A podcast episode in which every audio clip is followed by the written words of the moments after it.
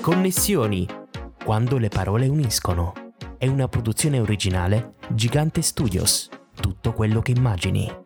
Partner ufficiale Banca di Credito Cooperativo di Albero Bello, San Michele e Monopoli. In questo episodio ci connettiamo con Francesca Cavallo. Ben ritrovati e connessi a un nuovo appuntamento con Connessioni quando le parole uniscono. Come sempre allarghiamo il nostro giro di contatti con chi ha il piacere di raccontarsi nella semplicità di una chiacchierata.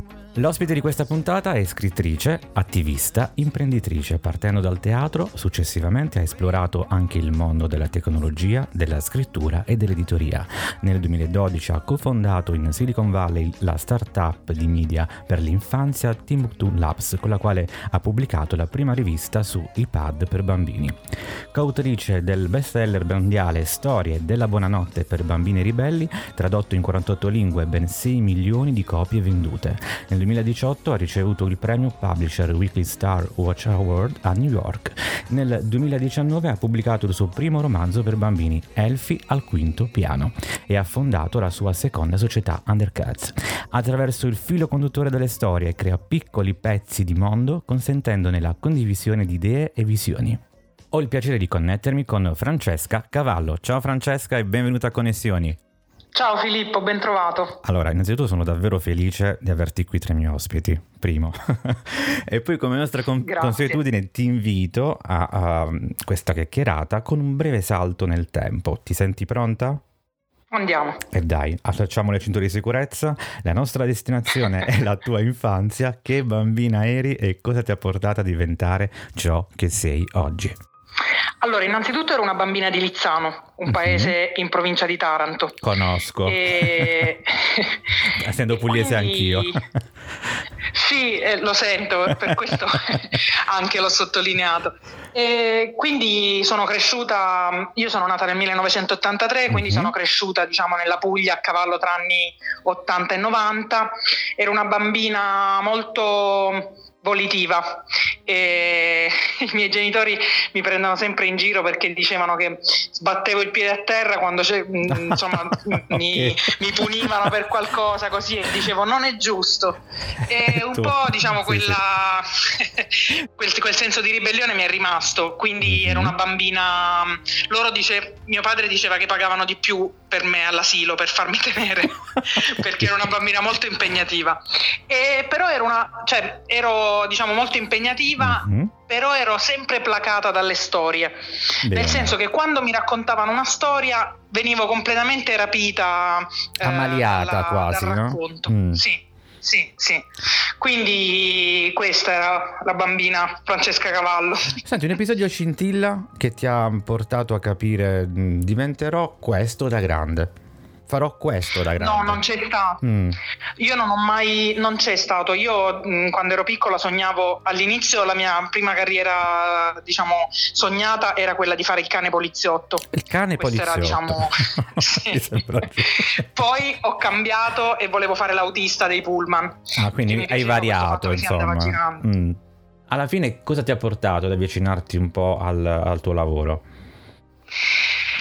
Ma la curiosità, nel mm. senso, per me la scrittura è un, una cassetta degli attrezzi. Io non, non, è che abbia mai del tutto sognato di fare la scrittrice e dico sempre che per me scrivere un libro non è diverso dallo scrivere un'email. Mm. Quello che mi piace della scrittura è che è come una cassetta degli attrezzi per far succedere delle cose. Bene. Per cui questo potere che hanno le parole, che si può descrivere un progetto, si può immaginare e poi si può vedere accadere nel mondo, questa è la cosa che a me piace di più di tutte, però non, cioè a me non interessa la scrittura come esercizio diciamo artistico, a me la scrittura interessa come, come mm, mezzo strumento di... di cambiamento del mondo. Come mezzo di comunicazione in fondo, giusto?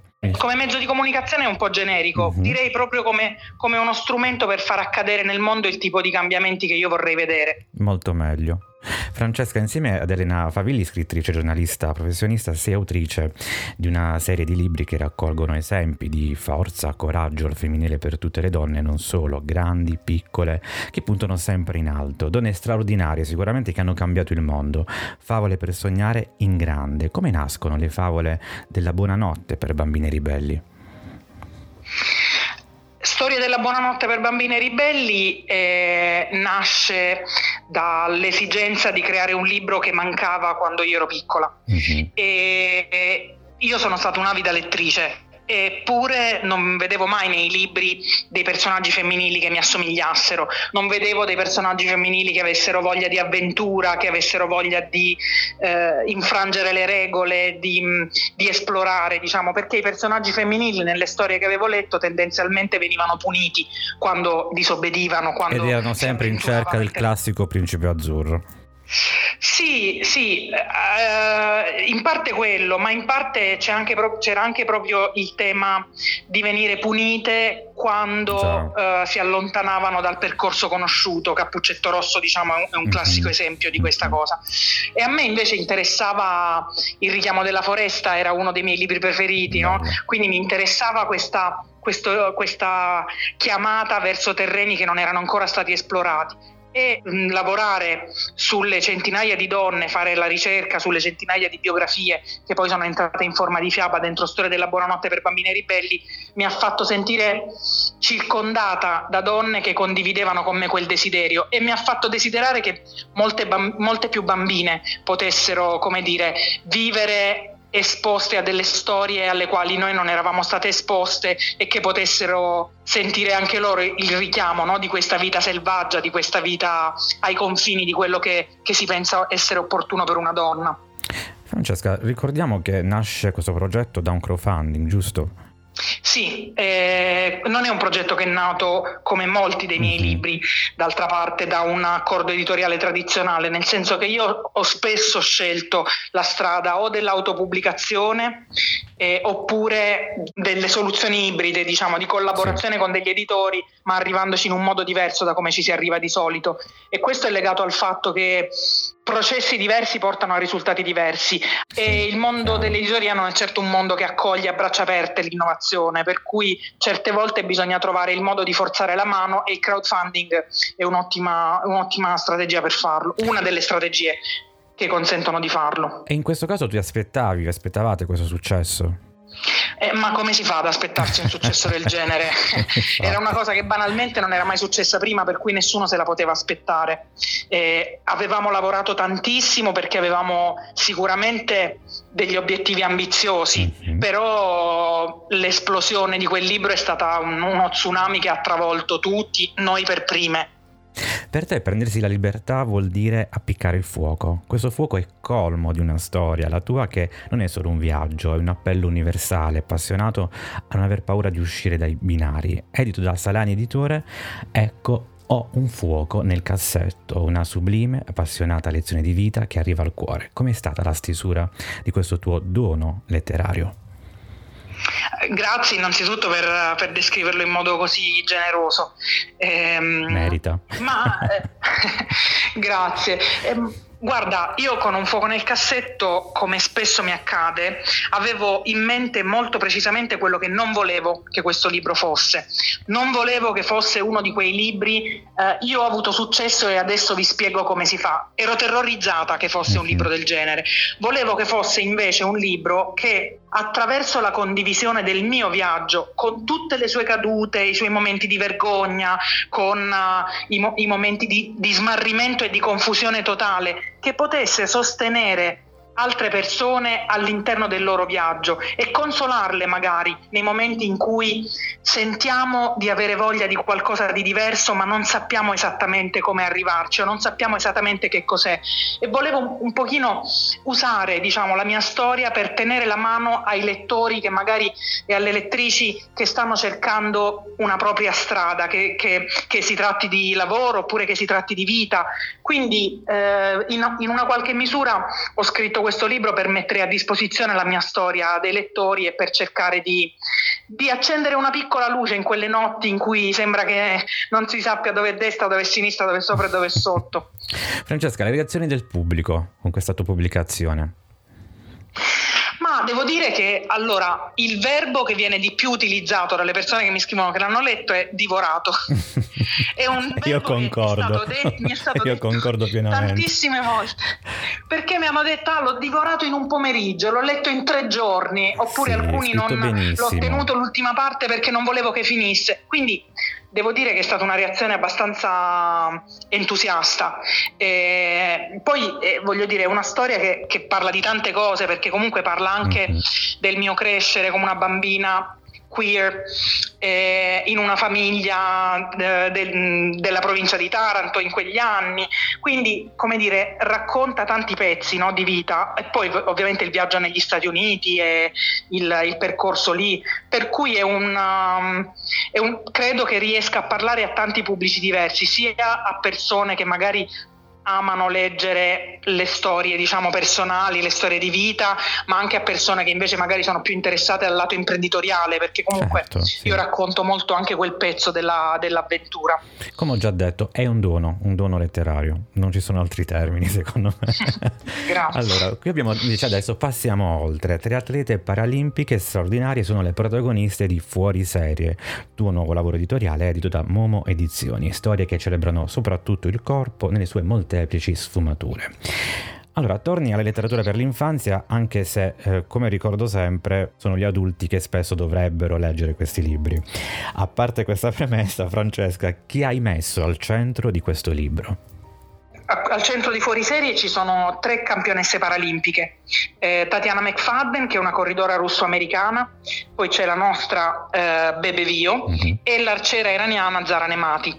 Quindi questo è un libro illustrato che racconta, illustrato da tre illustratori, uno mhm. messicano, una disabile colombiana e una italiana al suo debutto, e, eh, che ho scritto con Arianna Giorgia Bonazzi, e, e sono diciamo tre storie che vogliono riscrivere il modo in cui normalmente si parla di disabilità, nel senso che nei confronti della disabilità normalmente c'è o un atteggiamento pietistico, quindi un modo di guardare alle persone disabili per ricordarci che noi non siamo sfigati come loro e quindi forse sì. possiamo andare avanti nella vita, Purtroppo, che è un atteggiamento sì. che a noi ci fa sentire anche buoni, però è un atteggiamento che promuove una, un abilismo veramente molto, ehm, molt, che rende molto difficile eh, la vita alle persone disabili, oppure nella letteratura per l'infanzia normalmente la disabilità viene, le poche volte che è presente, viene sepolta sotto strati di metafore eh, per cui i personaggi disabili diventano o maghi o supereroi e la disabilità diventa un superpotere, cioè tutto diventa molto confuso. E questa è una funzione del fatto che la disabilità ci mette davanti a delle nostre paure e eh, quando siamo davanti a una paura e vogliamo raccontare quella cosa a un bambino, il primo istinto di un adulto, perché questo ci è stato insegnato crescendo, è quello di trovare un modo più o meno, tra virgolette, poetico di eh, nascondere quella realtà. Mm. Io penso invece che nel mio ruolo di scrittrice per bambini, che è comunque il ruolo che rivendico come ruolo primario, il, non, okay. io non ho il compito di nascondere ai bambini la realtà, ma di rivelargliela tenendogli la mano. Per cui la narrazione della disabilità e, e della vita di queste campionesse che, che trovate in questo, li- in questo, piccolo libro è eh, una, una, narrazione che non, non, si nasconde, che fa vedere eh, questi corpi, diciamo, eh, fa vedere Tatiana quando gioca sulla sedia a rotelle, ma anche quando gioca senza la sedia a rotelle, perché lei saltava, aveva trovato un modo di saltare la corda con le mani e quindi lo faceva senza la sedia a rotelle. Fa vedere il modo in cui Bebe Vio si inizia a immaginare il suo rapporto con gli arti prostetici e quindi immagina di avere un braccio frullatore, una gamba molla, un, uh, un, un braccio cucchiaio magari. E, e, quindi gioca, diciamo, da una parte con lo svelamento della, con, della concretezza dell'esperienza della disabilità e dall'altra rilancia con l'immaginazione e l'esercizio di reinvenzione dello stare al mondo che comporta il vedere il proprio corpo cambiare, nella consapevolezza che cioè, come dire, la vita per ciascuno di noi è un po' quella che ci capita, per cui eh, diciamo narrare queste storie in modo positivo, senza nascondersi, aiuta i bambini a diventare più resilienti, perché non gli promette che saranno sempre felici e contenti, gli dice Certe volte sarai felice e contento, esatto. altre volte no, però ce la puoi fare. Esattamente. Francesca, dopo una serie di incontri, eventi, parole, libri, tra i tanti volti incrociati, ad oggi quali sono state le tue migliori connessioni? Ma è difficile dirlo perché io ho vissuto dieci vite quindi ho incontrato veramente un'enorme quantità di persone. Devo dire che sicuramente mh, uno del, del, degli aspetti del, del mio carattere eh, che mi hanno aiutato tantissimo è la curiosità uh-huh. e quindi il non avere paura di chiedere alle persone intorno a me oppure alle persone vede- alle quali vedevo fare delle cose che mi piacevano, di chiedergli ma tu come la stai facendo questa cosa mm-hmm, certo. e quali sono le cose che hai imparato. Io chiedo sempre che cosa hai imparato facendo questa cosa. Sì, sì, sì ma fai benissimo. Mi nutro, sì, mi Perché nutro crei interazione anche, delle... no? per l'appunto connessioni. Sì, sì, no, non ho paura di cercare, di cerca... questa è una cosa che in Italia noi facciamo molto poco, no? Mm. Cioè la nostra idea di networking o è quella, diciamo, familiare o se no abbiamo sempre un pochino di timore a raggiungere le persone, a chiedergli dei... cioè lo facciamo in un modo goffo e invece secondo me è importante saperlo fare, è importante ehm, diciamo, affinare questa dote e capire come farlo, con chi farlo, in quali momenti farlo, perché veramente diventa un superpotere quando si riesce a, a sbloccare. Hai ragionissimo. Francesca, hai un evento particolare che ti ha un po' cambiato, non so, anche la vita? Ma guarda, sicuramente recentemente eh, di questo parla molto un fuoco nel cassetto, uh-huh. diciamo il, l'interruzione della, del mio lavoro nella prima società che ho fondato, uh, Timbuktu, è stato per me un momento di svolta molto grosso. Eh, che è stato un momento di svolta poi su più piani perché non ha soltanto rappresentato diciamo, l'uscita dalla mia prima società quindi con la reinvenzione di un progetto eh, di vita, di lavoro, però ha, ha significato anche il ritorno in Italia perché io a un certo punto ho deciso di rientrare dagli Stati Uniti e ho capito che per, fino, insomma, in quel momento avevo preso quello che potevo prendere e avevo voglia di, di, costruire qualcosa di nuovo in Italia, per cui eh, recentemente quello è stato un momento di diciamo un terremoto molto grosso nella mia vita, tant'è vero che, che appunto ci ho scritto un libro per raccontarlo agli altri, ma forse anche molto per elaborarlo io stessa. Ascolta Francesca, in realtà poi eh, no, la vita, cioè non conosciamo cosa ci attende ecco, in futuro, però ah. questi cambiamenti servono per rafforzare le nostre energie e le nostre consapevolezze in un certo senso. Quindi sicuramente quello che accade, che è accaduto in passato, eh, ci aiuta a, a, crescere, ma anche gli stessi cambiamenti sono utili per miglioramenti probabilmente. Ci si arricchisce da ogni incontro, vuoi o non vuoi nel bene. Sì, certo, certo. Cioè, nel senso, mh, mm, non sempre. Sì, sì, chiaro, ci si arricchisce chiaro. se si sceglie di arricchirsi. Certo la scelta è la cosa più importante. Eh sì, infatti. Altrimenti, infatti, cioè, ci si uno deve essere, come ti devo dire, deve prendere sul serio l'impegno nei confronti della sua crescita, perché la crescita non avviene a prescindere, avviene se noi ci interroghiamo qual è certo. la cosa più preziosa che io posso prendere da questo. Perché, sai, un sacco di persone imparano il cinismo dalla eh, vita sì, e quello non vuol dire certo crescere. No, quello assolutamente no. Eh, imparano a chiudersi magari. Se ci sono tante persone che magari hanno il cuore spezzato da una storia d'amore e scelgono di imparare di non fidarsi più di nessuno e lì è difficile sostenere che quello sia un momento di crescita. È la nostra responsabilità personale di scegliere come vivere i momenti in modo da trasformarli quasi in modo alchemico, no? anche i momenti dolorosi, i momenti di crescita. Sì, poi dipende sempre ovviamente dal proprio, dalla propria storia personale, ovvio. Francesca, a tal proposito, qual è il mondo migliore che vorresti vedere? Ma vorrei vedere sicuramente un mondo nel quale le, le, famiglie LGBTQ hanno gli stessi diritti delle famiglie eterosessuali nel nostro paese, perché io vivo l'anomalia di vedere, cioè di, di sapere che milioni di bambini ogni sera si, si addormentano sentendo le mie storie della buonanotte e di vivere una, in una situazione in cui il mio paese pensa che io queste storie della buonanotte ai miei figli non le possa raccontare. Per cui questo direi che se dovessi dirti una cosa sola, ti direi questa, perché per me è parecchio importante. E io mi unisco ovviamente a te per questo bellissimo pensiero che spero trovi presto della fattibilità, ecco che è quello che manca purtroppo. E non solo su questo fronte, dico, aggiungo. C'è un brano musicale sì, invece sì. a cui tieni particolarmente che sceglieresti per salutarci? Eh, in Un fuoco nel cassetto eh, io ho citato tante canzoni dell'album so. Sbagliato di Giovanotti, eh. quindi ti direi probabilmente Sbagliato di va Giovanotti. Bene, va bene. Io personalmente lo andrò ad ascoltare piacevolmente, lo andrò a riascoltare, ma ovviamente anche tutti quelli che ci seguiranno, i nostri amici connessi, lo ascolteranno senza dubbio, con molto piacere. E siamo giunti purtroppo alla conclusione della nostra puntata. Io ringrazio Francesca per la sua disponibilità e per ricordarci sempre che l'immaginazione può cambiare il mondo e che la realtà va vissuta e osservata per il suo potenziale più che per i suoi limiti. Francesca, a te e ai nostri ascoltatori come sempre auguro buone storie e buone connessioni. Grazie, grazie.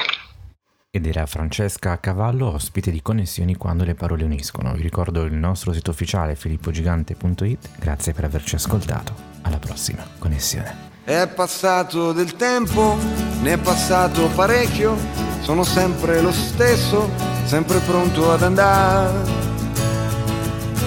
Ma non scordo di certo che ho piantato in un campo un ricordo prezioso che germoglierà. In un conto salato o nel triste primato di essere l'uomo più innamorato del mondo.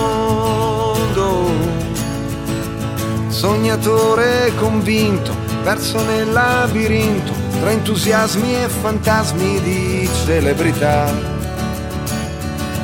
c'è qualcuno che danza sotto un cielo stellato. C'è una coppia che ride e si bacia sopra l'erba di un prato. Una musica semplice in un mondo intrecciato. Una musica giusta in un mondo sbagliato.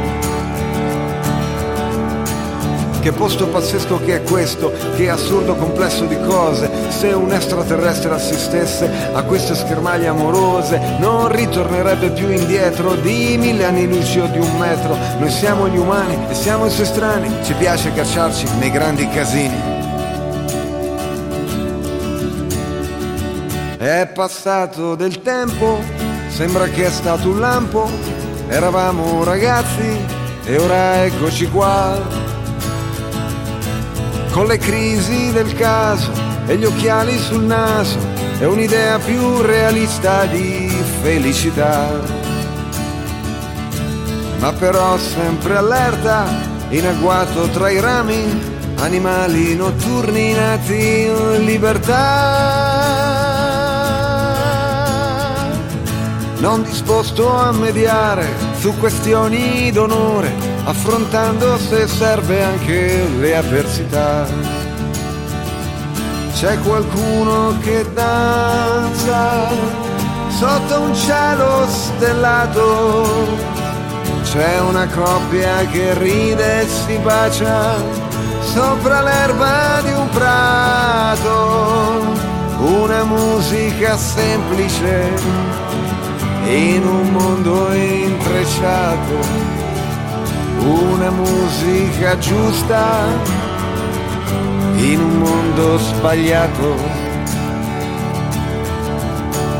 Violetta non lasciarmi solo a ballare la malinconia, trasformiamola in una follia, segui il passo, fammi compagnia, tutto quello che non ha a che fare con il valzer non considerare, afferrami le mani con dolcezza e nell'ebbrezza lasciati andare.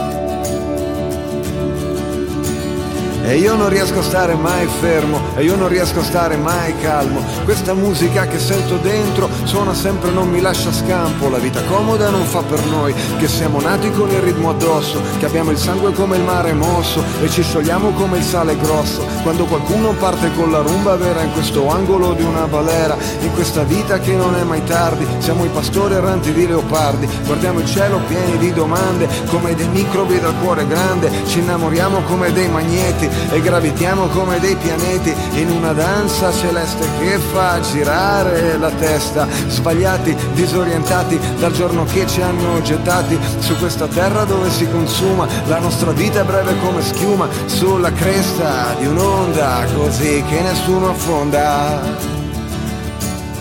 Bella la tua compagnia, godi come Dio comanda. Il mondo è sbagliato ma noi siamo una bella banda, noi siamo una bella banda. Questo podcast è patrocinato dal Comune di Alberobello, assessorato alla cultura e beni culturali, promosso da I Presidi del Libro, Libreria Mondadori Point di Alberobello. Condividi e vota il podcast Connessioni, quando le parole uniscono. Puoi ascoltarci su Spotify, Apple Podcast, Audible, Google Podcast, Amazon Alexa, Amazon Music